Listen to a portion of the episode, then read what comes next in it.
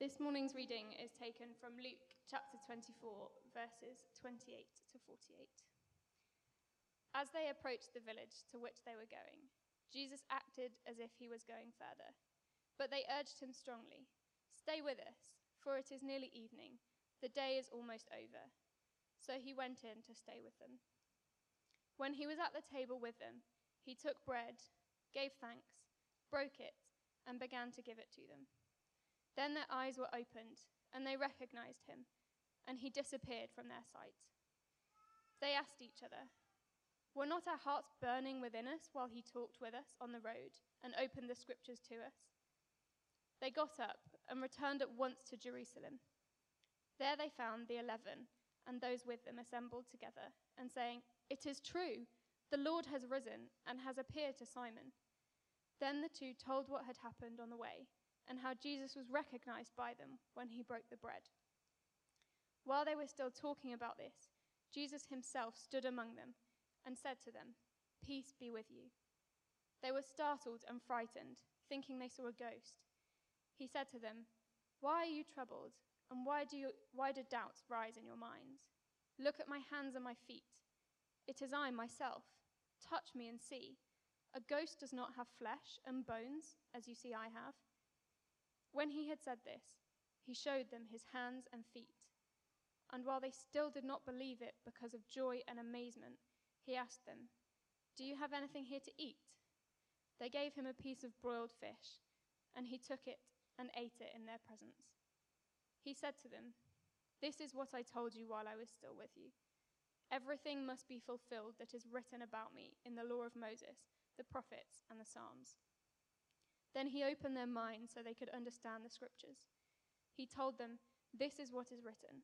The Christ will suffer and rise from the dead on the third day, and repentance and forgiveness of sins will be preached in his name to all nations, beginning at Jerusalem. You are witnesses of these things."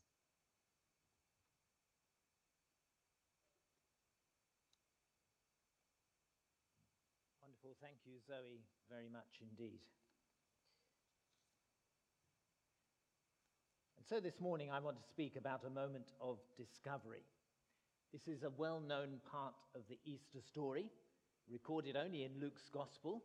We saw it on the video earlier in, in the uh, particular format there of the two who were going on the road to Emmaus, and they were walking along talking to each other. Jesus, Jesus came alongside. They didn't recognize that it was Jesus, and then uh, when they were meeting later and eating together, he was known to them. Now, these two travelers were not amongst the core disciples. They were not amongst the twelve or the eleven, as it was at that time, but they were clearly friends of the disciples who knew Jesus and who had great hopes for what Jesus might achieve. They knew about his death.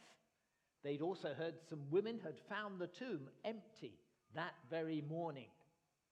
One of the travelers was Cleopas. The other remains unnamed. There's so much that we could say about this story, but there's just one message that I believe we need to hear this morning, and I've called it the moment of discovery. There's a remarkable contrast between two phrases in this story, in the Bible text. Here they are. As they were walking along their road, their eyes were kept from recognizing him. That's in verse sixteen. Luke chapter twenty-four, verse sixteen. A little bit further on in the story, as they broke bread, their eyes were opened. Their eyes were kept from recognizing him. Their eyes were opened. Why did these travelers fail to recognize Jesus when he came and walked along with them? Was it that something or someone held them back from that immediate recognition? We sometimes say of other people, they're not really listening. They were miles away when I tried to tell them something. Was something similar going on in this story? These travelers were so absorbed with their own thoughts about the tragedy of Jesus' death that they could not see that the risen Jesus was right beside them. And it wasn't just for a moment. It was anything up to two hours that they were walking. It was seven miles from Jerusalem to Emmaus. And during that time, something was burning in their hearts, but they couldn't make the connection and actually recognize that it was Jesus. Then there came the moment of discovery. They'd persuaded Jesus to stay with them, and as they shared a meal, Jesus broke bread. He shared it with them, just as we will in a short while this morning. And that was the moment when they knew it was Jesus. That was the true eye-opening moment. So this morning, first of all, what keeps us from recognizing Jesus? What is it that causes us just to keep walking and not to recognize that Jesus is here? Is there any sense in which you or I might be like those two on the road to Emmaus? We're told that their faces were downcast. They were overwhelmed by sorrow. I wonder, maybe, are you sad today? Maybe because of illness, tragedy, loss, confusion. Whatever it is, something is making you feel downcast. Sorrow can sometimes bring us closer to Jesus, but sometimes the sadness can so cloud over that we fail to recognize that Jesus is actually there. Maybe you are sad today. Maybe you feel lost today. There's a similarity between this story and the story of Mary at the tomb in John's Gospel, because Mary also didn't recognize Jesus.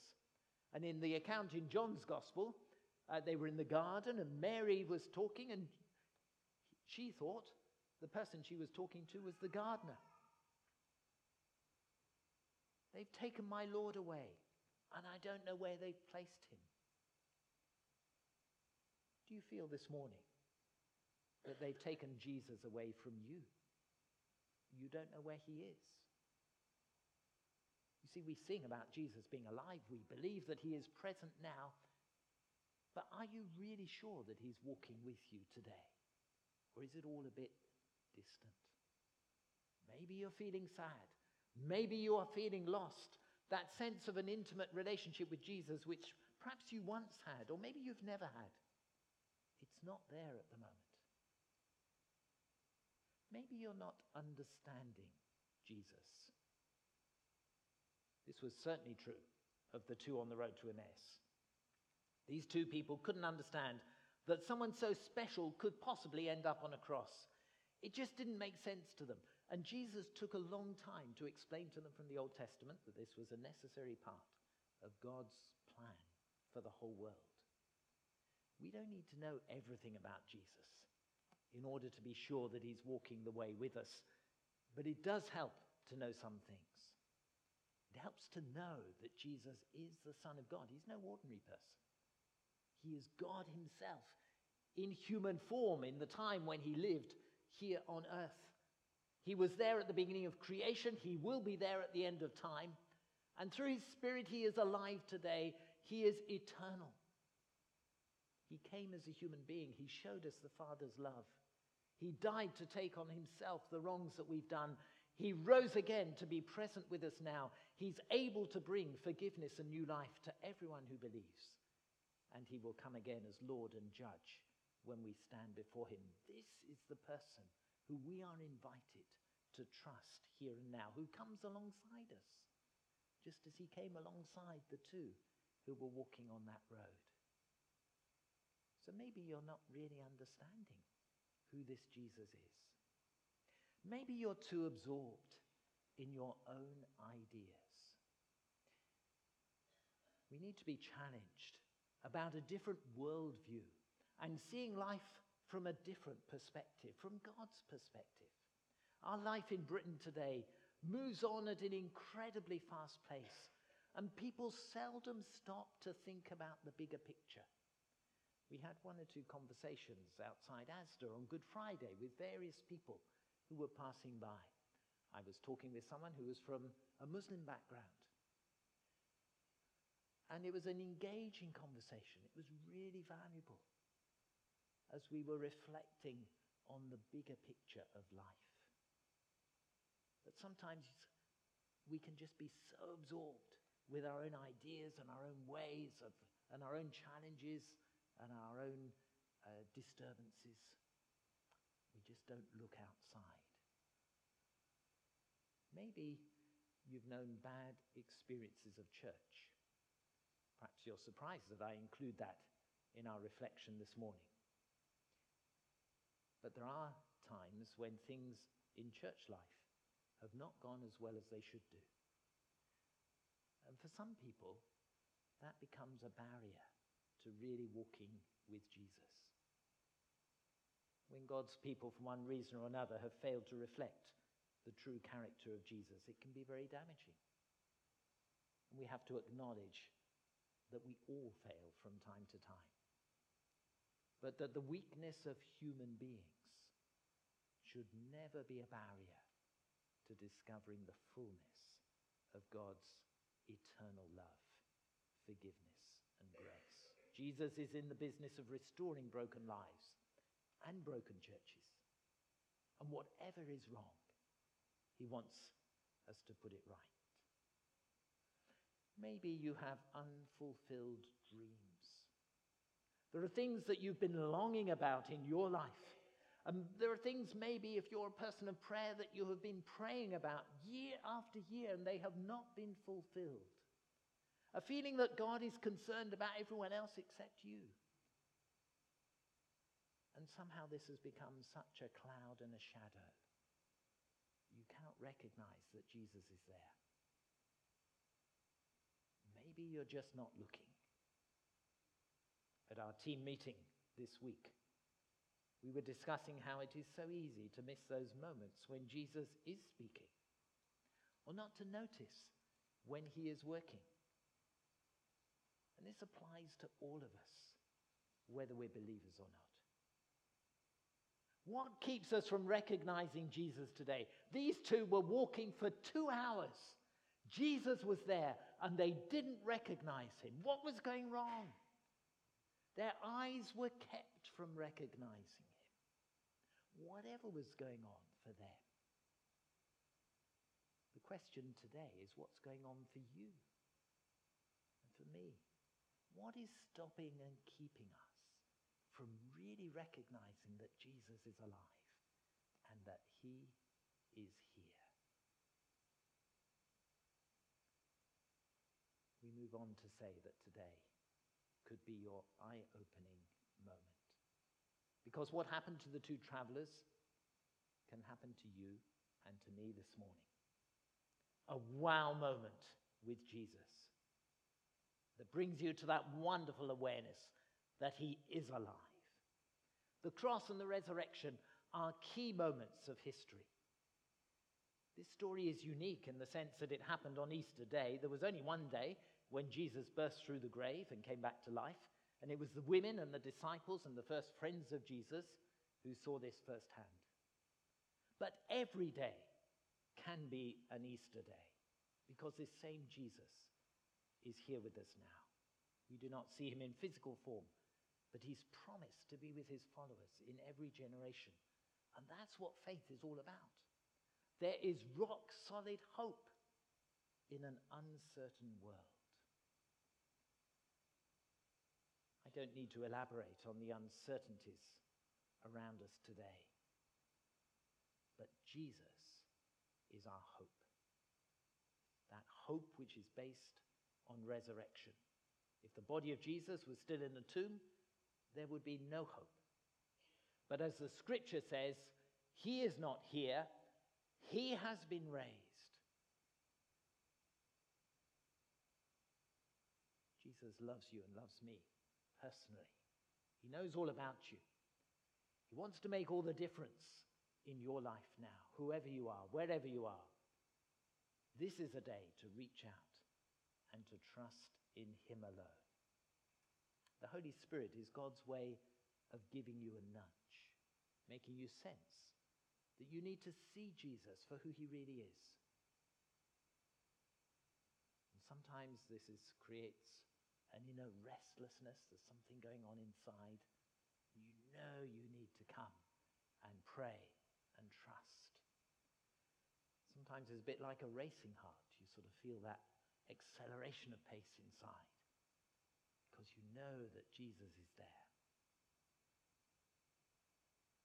Sometimes a picture of life as it might be comes flooding into your mind, and you hear Jesus saying, "Follow me."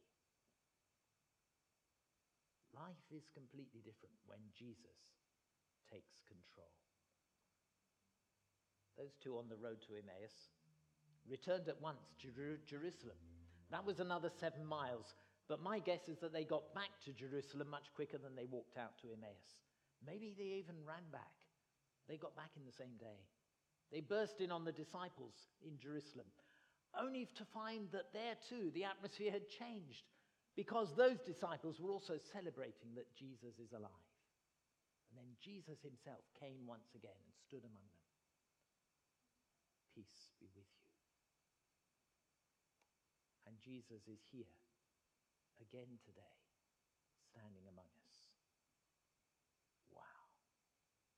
That's why we're here this morning, because Jesus is here. That's so special. The evidence is so strong. The difference he makes is so significant. Reach out and touch him now. Take that step of faith whereby you really say from your heart, "Yes, Lord, I believe." You need to come with faith. You need to believe that Jesus is the Son of God, that he died for you, that he rose again, that he can make a difference in your life now. And you need to come with expectancy. Really expect that God is able to change you, that the power of Jesus does make a difference. And it will make a difference to how you think and how you behave, to how you act and how you feel, because Jesus can penetrate every part of our life. You need to let the Holy Spirit open your eyes, the eyes of faith, to see Jesus. Open the eyes of my heart, Lord. I want to see you. This is going to be your prayer. It's a clue, cue for the band as well, because you'll recognize that it's a song. And it's what we're going to sing in a moment. To see you high and lifted up.